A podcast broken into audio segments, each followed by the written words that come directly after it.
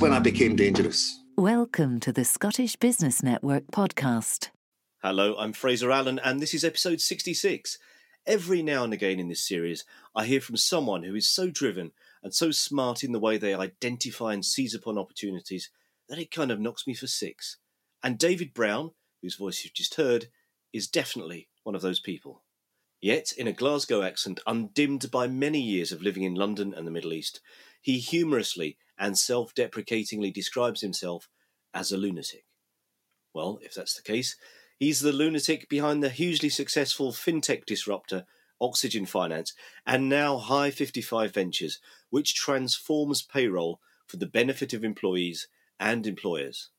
And all of his startups have a strong social enterprise element inspired by the sense of community he appreciates from his upbringing in Drumchapel. In this fascinating interview, David also tells us about his business adventures in Saudi Arabia and his early days as a music and fashion promoter in Glasgow, hanging out with the likes of Spencer Railton, Craig Ferguson, and his old schoolmates, Wet, Wet, Wet. He also explains the importance in life of jumping on that bus. The interview was recorded in front of a live Scottish Business Network Zoom audience on the 18th of May 2021. If you enjoy this episode, why not subscribe to the series? Simply search for Scottish Business Network on Apple Music, Spotify, or the podcast platform of your choice. A very warm welcome to David Brown, who's a highly successful and disruptive entrepreneur in the, in the worlds of fintech and asset finance. How are you and where, where are you today? Hi, Fraser. Thanks for inviting me. I'm stuck in my front living room uh, in, in London. Sunny London. Let's start at the beginning because you, you originally come from Drumchapel. Uh, you moved to Clydebank. So, can you tell us a bit about uh, those early days? Drumchapel was quite an interesting place because back then, you know, the, the, you, you, it was very much a community. I mean, it was often said that you know, if you did something wrong to someone in the neighbourhood, you actually didn't need to worry about the police. You had to worry about the neighbourhoods, and and I'm not so sure them them morals or them ethics exist today because um, I think we've eroded some of them. But but but that's how I was brought up, um, and um, and then my mum had this really good idea when I was 15 years old to move me to Clydebank and for any of you that actually know Glasgow back in that period, Drumchapel had a gang and Clydebank had a gang, and they fought each other on a regular basis. So suddenly I was taken to high school with the gang that we used to fight every month, which was quite an experience in um, learning how to stay quiet. Um, and that's where obviously I went to school with Marti Pellow, Mark McLaughlin, and the guys at Wet Wet Wet. Um, what did I want to do when I grew up? It's difficult, wasn't it, back then? Because you really had one sort of choice. You you kind of went to the shipyards, really, um, or, or, or or you went to prison. Um, so I chose the shipyards. You trained and worked as an electrical design engineer, the government shipyards. Uh, so, yeah, there was a funny story because we sh- we should make this humorous because it's five o'clock at night. So, I mean, one of, the, one of the things I remember most, for those of you that are old enough, the world used to be a mainframe computing system, which is a computing system that is basically driven from one client and, and, and, and the workstation you work on just kind of falls off that. And I was getting trained on computer design at that point with an IBM mainframe. And somebody showed me how you could reboot the computer if your computer went down. You went into the big server room, you found the master computer, you put in a code, and off you went. And it was three o'clock in the afternoon, and I went down. So I went to that computer and pressed the button, and nothing happened. So I pressed the button again, I pressed the button again. Eventually, I went back, and my computer came back to life. Unfortunately, I shut down the whole of British shipbuilders exactly the same time and I got the nickname Bring 'em Down Brown. because I lost British shipbuilders millions of pounds. Because before then, you had to save your work. There wasn't an auto save, right. and it's three o'clock. So you can imagine there's two hours of work that's happened after lunch, and no one had saved it. So I wasn't very popular. So, uh, would your colleagues at the time have expected that one day you would turn into a bit of a kind of IT entrepreneur? Probably not at that point. At that point, they probably thought I was best um, left to be ignored. But you're clearly an energetic character at, the time because, uh, uh, as well as the day job, you're working, as I say, in, in music and, and fashion promotion. So, can you tell us a bit about that? Why did you get involved and what did you learn from that experience? I was actually one of Scotland's young, youngest promoters. I mean, I held uh, a fashion show in Kelvingrove for um, some of um, the leading upcoming Glasgow arts um, fashion designers at that point. In fact, the most famous one is still exists today. A guy called Spencer Rialton. I think he's famous for hats now, and um, and it was just something that I wanted to do. I was interested in music and fashion, so I got involved in club promotions um, music promotions, and also fashion. Um, so, I mean, I, I, gave a guy called Craig Hitler, um, Craig Craig Ferguson, who was known as Bing Hitler. I gave him his first gig in Glasgow. I gave the Wets their first gigs, and I think it was called Daddy Warbucks, if any of you remember that. Um, and but but but I just I just ended. The problem with promotion is you just lose money. Yeah, because as soon as they're famous, they go off to somebody bigger to promote them. So I kind of realised that I was on a hiding to nothing here. Um, and um, one of my friends, and still my dearest friend in Glasgow, who, if you're a Glaswegian, you'll probably know him, is Colin Barr. Um, and I'm also really close to Mike, Mike Greaves, who owns a sub club. Mike and I knew each other from when he spent time in Aberdeen and he ran a club in Aberdeen as well. So you didn't want to carry on losing any more money in the worlds of music and fashion. So this is when you moved into business and IT, which then spawned a, a very successful career in the Middle East. So you tell us how did that happen, and, and tell us the story of, of that. It was kind of an extension from mainframes. so you know, about that time, there was a thing called a PC that was beginning to arrive in the market, and um, I was thinking that looks quite interesting. I think I'll go and learn how how it works. So I went to a company in Hamilton to train me, a company called DataCAD, and I wanted to train on PC based computer design applications. So really early days. And Windows had just come out as an operating system, and you used to have floppy disks that held what was that? If you were lucky, one and a half megabytes or so. I can't remember, but but when you think your phone holds 25 gigabytes, and I kind of learned that, and I think I was just lucky because you know I, I talk to people about your life's just a bunch of bus stops, and it depends what bus you go on. It kind of depends where you're going to get off. And that was really my first bus stop where suddenly PCs just took off. And there was no one to really manage them. So I ended up being the IT director for the world's largest drilling company at the age of 23, 24 years old, right? And suddenly I thought I'd struck the jackpot because I was making back then what I thought was a lot of money um, and really bringing this oil company into the, the modern day world using PCs. I think it was a 286 PC at that point, to give you an idea how early it was. So you then but you then moved in from becoming a, an IT expert. You then moved into sales, didn't you? Yeah, that happened in the Middle East because one of my buses, and I, I often say I got the wrong bus because I ended up in Saudi Arabia, and you, you know that's a whole different world. But but it was it was just a bus stop, and um, and I was approached there to actually stop being an IT director and start to sell to oil companies. And at first, uh, I just didn't want to do it because these were the type of guys that walked in at my door every day to sell to me.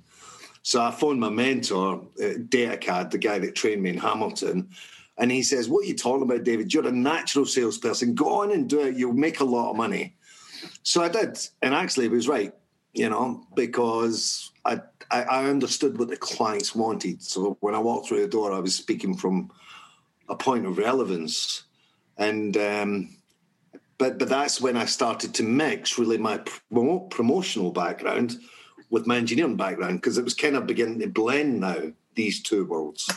And finally, I found I could make money from promotion. It was called sales. well, actually, that's what, what promotion is. So, so the two skill sets kind of came in quite well.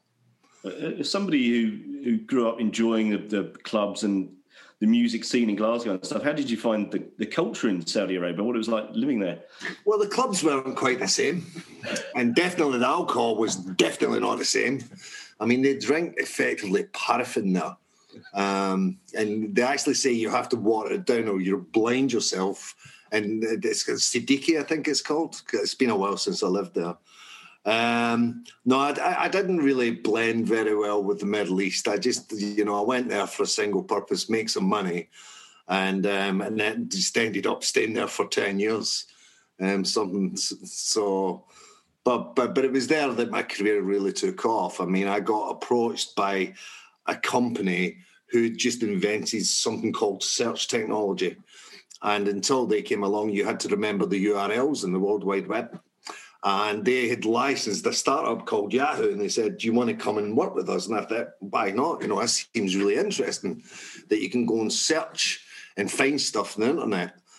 And that was called Open Text Corporation, and I ended up doing the biggest deal in Open Corporate Open Text Corporation's history, where I got Saudi Aramco, the world's largest oil company, to deploy it globally to every single seat in every single um, place in the world. So so that was quite quite interesting. And then I was then headhunted by another company saying, "Hey, look, seeing as you get involved in search, we've got this really interesting concept called e-commerce, where we want to allow people to buy stuff from the internet, and that was a language called XML." And I thought that seems quite interesting. I don't, I quite fancy giving that a go. Well, that was when the dot com boom happened, and suddenly I, I still remember people paying ten million dollars for a for basically a CD, and the reality is it didn't work.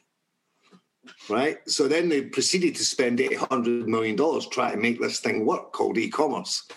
And you take it for granted today because we do it, but actually back then it was really difficult. Right, it was a whole new language, and um, so so I kind of did that, and then I I got there.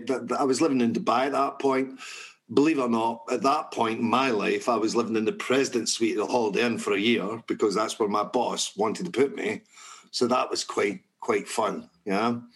Um, but but but I reached the end of my tenure. I'd made made enough, and I, I just wanted to come home. I was kind of saying, "Look, I want to close this chapter. I want to come back home." Came back home, and everybody who wanted to hire me wanted to send me back out there. And I was saying, "But I don't want to go back out there. I came home for a reason." And you, you ended up in, in London, didn't you? Working with uh, the British Iranian entrepreneur Vincent Tchenguiz. Uh, and uh, you describe him as one of your, your greatest mentors. So, how did that all come about and why do you rate him so highly? So, uh, why I rated him so highly was um, so Vincent Robert Tchenguiz are famous for probably the wrong reasons because they were personally blamed for making Iceland, the country, go bankrupt during the credit crunch. Um, um, but the reason why he was one of my greatest mentors is he taught me something that that really helped me in my life because go back to my life, the guy from Drumchapel, Council Estate, and you you have this myth, and everybody you probably have it. A lot of people probably have it on on today's call, which is a lot of people are they think money's a god you know, like you, you, everybody thinks that money is this everything. And what the brothers taught me is money only has a value if someone wants it. Otherwise, it's worthless.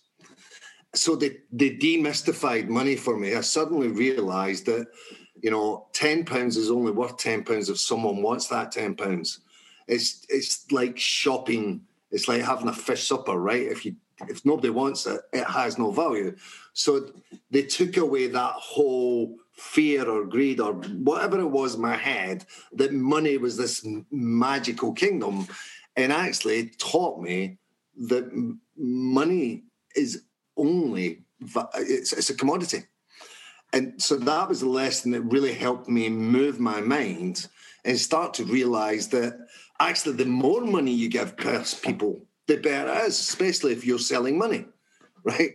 So, so you know, why stop at five million? Why get, let me give you five hundred million because I give money, right? And and then I started to understand how the flow of money worked and how London worked in terms of the, the financing of that flow. And that's when I became dangerous. The second half of the interview continues in a few seconds after this. Do you need a communications expert to help you with your marketing, brand storytelling, or strategic content? Find out what I, Fraser Allen, can provide at www.allencomms.co.uk. That's Allen with two L's and an E, and comms with two M's.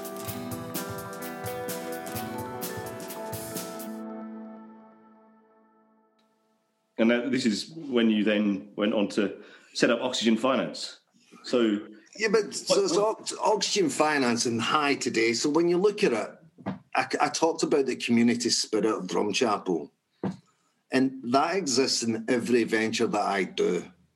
So, so, so Oxygen was about early payments to SMEs in return for a small discount. And really, what it was doing is saying, why is large companies making small companies wait for their payments? It doesn't make sense. Why is Shell effectively borrowing money from a plumber? Because if Shell doesn't think that that's not coming back in the invoice that the plumber gave them, then they're mistaken. And if you think about it that way, then if that plumber's paying 20% for an overdraft, so are Shell which doesn't make any sense. So, so, so, so, so Oxygen was a was was a social enterprise. It was there for a purpose, and its purpose was to remove and increase the cash flow to SMEs, specifically from large corporates. So, so it had a it had a purpose behind it. Yeah.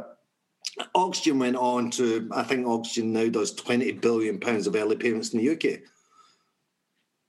And um, and then got bought by Arrograss. Um, so, what, I mean, what, what other lessons did you learn over your, your, time there? Do you think, David, and and what led you to want to move on and, and kind of start all over again? What I say is, you know, like some people call me the founder, and I'm saying, what's a founder? I'm the guy that had the idea. There's 30 people in my company that founded it, but you know, there's no such thing as a founder uh, unless you're making something that's just you. But the reality is, you need a team to found. And, and, and so the lessons that I've learned is you need the team to perform to succeed because the team is the biggest risk for failure in any venture you'll do. Technology is actually quite easy today. In fact, some people can say it's automated, but it's the team and it's how the team play. And it's really getting the team to play right because if you get that chemistry wrong, your business will probably fail. And and then in terms of you then leaving Oxygen, was was that just you kind of done enough there? You wanted to do something new? I, well, no, I, I, went. I then moved on to create artificial intelligence because what I realised is that even though you could get paid early for paying early, the client's processes were never robust enough to actually pay early. Mm-hmm. So I, I, then started building artificial intelligence, which was Remissia and then Provise, Right. To basically remove the need for checking invoices, just basically have the AI check the invoice and say it's fine, pay it, right? Rather than having human intervention. And and um, and it was interesting because Remissia, um, which happened before High, but Remissia went insolvent. So, so Remissia was my first taste of real failure. Mm-hmm. And it went insolvent. But it taught me something. How was that, do you think? Yeah, sorry? What, why did it fail? It failed because the shareholders pulled out their support and it just ran out of funding and went in insolvency. Yeah. Um, it then revived itself um, through Provise, and Provise has went on leaps and bounds and, and is now been funded by 50 million by, by MasterCard and world leaders um, so it proved I was right. I just had the wrong shareholders. And uh, there was another business as well that you're involved in, Violet One, before we get on to High 55. so Violet One was high, um, but Violet One was me working with Robert Tchenguiz, Vincent's brother. Right. But unfortunately, Robert had a rather large hedge with um, First Group. Ah. And so when the pandemic arrived, First Group's share price went from 140 to 32p, and Robert went with them. Right. Right. So, but unfortunately, so did Violet because he was the sole shareholder and funder. So I had to pick back up from there and start again and rebuild the crew um, and start from zero. So tell us about High 55 then, because it's, it's a really interesting model. Yeah, I mean, but it comes back to back to community social purpose again, right? I mean, so so I, I kind of left the supplier finance space because I'd been there for 18 years and I was just really I was bored. Mm. I wasn't learning anything. I was just kind of saying, look, I've left a bit of legacy in that market, late payment legislation, etc., etc. You know, I was behind most of that drive to recognise payment culture, but I just kind of was done. Um, but what, what I realised is trade finance never ever did employees. So if you think about it, there's a whole world of financing for suppliers out there called trade finance, invoice discounting, factoring, supply chain finance, asset based lending. Yeah. But if you're an employee, there's nothing. So I thought, why is that? So I wanted to go and have a wee look at it because I thought there must be something wrong with employees because, or there, there must be some nasty legislation or something because there's no finance for them. Um, and, and and so that led me to say to my wife, look, I, I want to take my life savings and I want to go and have a look at this thing called payroll, which I've never looked at in my life and still don't really understand it. And um, and I want to see if the world has missed a real big trick here, um, or whether there's something really, really wrong to why you can't finance an employee. And I got her permission to do that and start from scratch and throw the kitchen sink in. And it's been the most fascinating journey because there is a no. This is what I've found in the last year. And by the way, this is why I have five billion pounds of credit now, right? Because what I found was there's an old saying that employees are your greatest asset. But you never thought that they actually were. I bet you never actually understood that your employees are senior preferred creditors in the event of administration. I bet you didn't know there was a government guarantee behind every one of your employees. So I bet you never knew they were actually your greatest asset. In fact, they should be the first asset that any financer finances in your organization because they're senior preferred creditors in insolvency. So they will supersede everyone who's lent to your company and they become first. I only learned that in November this year, but but trust me, it was a wake up call to go. I've just found a really powerful asset class. It's your employees, and they have an asset, and it's theirs. It's actually not you, the employer. So if you think about it, they're in control of this asset. You're not, hmm?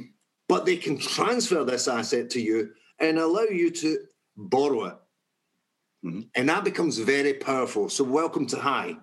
So what High recognised is payroll is dysfunctional. Payroll's actually not fit for purpose anymore because if payroll is causing pain in your employees and that's causing your employees to go to payday lenders or to predatory lenders or to, you know or any form of high borrowing, you're putting financial pressure into them, which will lead to mental, mental illness. It'll also lead to absenteeism. It will also have higher churn, your, your retention rates, and you have lower productive workers. Is that really what you want? But also, payroll is a big problem for an employer because he's got to find huge amounts of working capital every month to fund payroll. And if you look at the pandemic, if the government didn't step into payroll, there'd been 200 million people made unemployed globally. I mean, it would have had a significant impact because no one had enough cash to fund the payroll. So what High said is basically, wouldn't it be great if payroll reinvented itself so employees can get paid whenever they want to get paid? After all, it is their money. But at the same point, the employer can fund payroll at a time of their choosing because it will be externally financed. And that's what High has done. So High has allowed for the first time ever in the world people to consider their payroll being externally financed by a third party using the employees the asset. And that's what I built. Well, it certainly is a, a brilliant and an interesting idea, isn't it? So, how, how has it gone so far? It's going a bit mental. I mean, like, you know, obviously there's a lot of people looking to fund payroll right now. Um, and as we come out of COVID 19, there'll be a lot of uncertainty around how you're going to fund payroll, where you're going to get financing from. Um, and there's, but what's, what, what's really nice is kind of the tailwind is the big, large corporates are beginning to wake up to employee well-being. They're starting to recognize it, and it's starting to become on the agenda from the largest companies to say employee well-being should come above shareholder value, not below it. And as you see that moving trend move, I mean, we're bang on point. I mean, we, we, uh, everything we do is about the well-being of your employees and about them having more financial freedom, more access to the pay that they have earned, and and and really about changing. I mean, Fraser, what I say to people is, we're pay with purpose, and so if you start to think about what I'm saying, is I'm saying, I'm saying if I can change how you get paid, I should influence how you pay. And by the way, that will lead to more benefits. So if you've got credit card debt and I pay you weekly, that will save you 25% on the debt repayment to the credit card firm because you're paying a month's compounded interest. Mm-hmm. If you could pay your mortgage weekly, I could reduce the term of your mortgage by maybe even 10%. So, but but to do that, I need to change how you're paid. Mm-hmm. So, so, so that's why we mean pay by purpose and and everybody's saying I'm a, I'm a lunatic. And by the way, I am a lunatic, right? Because you have to be a lunatic to do this stuff. You know, there's no sane person in the world that would do this. Yeah.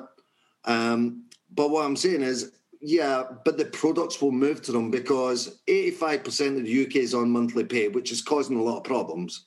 If 85% of the UK was on weekly pay, I'm pretty sure you'd have weekly mortgages. I'm pretty sure you'd have weekly mobile contracts, etc., etc. The products will move to it.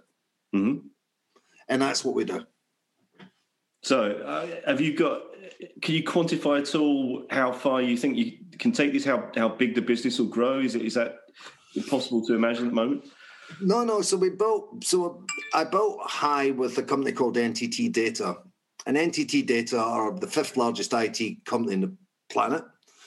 Um, they've got 127,000 people and I built it with them and Microsoft Azure. So, you, so basically, there's an infinite scale on High as a company because it's a product within a major group of corporations. In fact, Mastercard just joined the High party two weeks ago, and now your pay can be powered by Mastercard as well. So, so we've built a bit of an army. And for global scale, we're already in America. We've just launched High Asia. We've launched High Czechoslovakia. We've opened up in Europe, um, and, and we're here in the UK. Brilliant. Well, I mean, this is obviously going to keep you occupied for a while. But any other little ideas lurking in in the back of your mind there that we may see develop into another business in the future? No, I mean we're, we're, we're basically playing with this new toy, right? Because it's a new toy and it's a new asset. So one of the areas that we're looking at, and and we've we've kind of pulled pulled it off, is being able to take away pension the pension deficits by using pay as an asset. So basically, getting employers who have a pension deficit and saying, actually, if you allow us to fund the payroll, we can remove the deficit. And again, that plays right into the well-being that's core to what we are saying, which is that's a well-being issue, right? There's no point in you having a pension deficit. It doesn't help your employees, and also doesn't help your shareholders because you can't sell the company without someone taking the deficit in their account. So we're, we're working on areas like that, and we've kind of we'll be announcing announcing a pension deal probably in a month, um, and we're just kind of playing with the toy right now. Right. well, just a couple more questions from me, Dave, before we move over to the audience. But it'd be nice to get a, a feel for for your, your life down in London. I mean, what's give us an idea of a typical weekend in the, the life of David Brown. Yeah, no, you don't want to ask my wife that question. um, a typical life of the David Brown is probably sat in front of this laptop doing exactly what I'm doing, but just in a different zone, right? But I'm probably with Asia at the weekend and stuff like that. So um, I, I, don't, I, I don't, I, I, don't know an, an, entrepreneur that has a quality of life. Right. We're, we're normally lunatics. That's where the lunatic stuff comes in. Okay, well, just one more question. Um, uh, which I always like to ask people is, if you give a, one piece of advice to the young David Brown back in Glasgow, sort of running around the, the, the clubs and stuff, what would it be? It's interesting because um, I had the Glaswegians. My nephew came down here um, a few weeks ago, and you know they've just came out of the shipyards. Um, they've just they're finally doing their first expat gig in Paris, doing electricians. They're working in an Amazon warehouse and he came to visit me in my house and he's like, Oh, big man, I'll come and work with you. I'll do anything. I'll do this and do that. And kind of my advice to him was just carry on taking the bus. Just carry on taking whenever every time that bus stops and offers you a different journey, take it. Because you have no idea where it's taking you. Yeah. And so I, I, wouldn't change anything, Fraser, in my life. I've had a blast. But but what I would say to people is do not stop yourself getting on a bus because you're scared. You know, get on the bus and, you know, it will change your life because every time you present a new opportunity and that will allow you to grow. That's great advice, David. Thanks very much. Really interesting. So, yes, at that point, we moved on to questions from the audience. Many thanks to David. Fascinating guy. And uh, if you'd like to attend one of these live Scottish Business Network events in the future, simply go to sbn.scot to find out more. And I'll be back with another episode in two weeks. Thanks for listening and bye for now. To find out more about the Scottish Business Network, simply visit sbn.scot.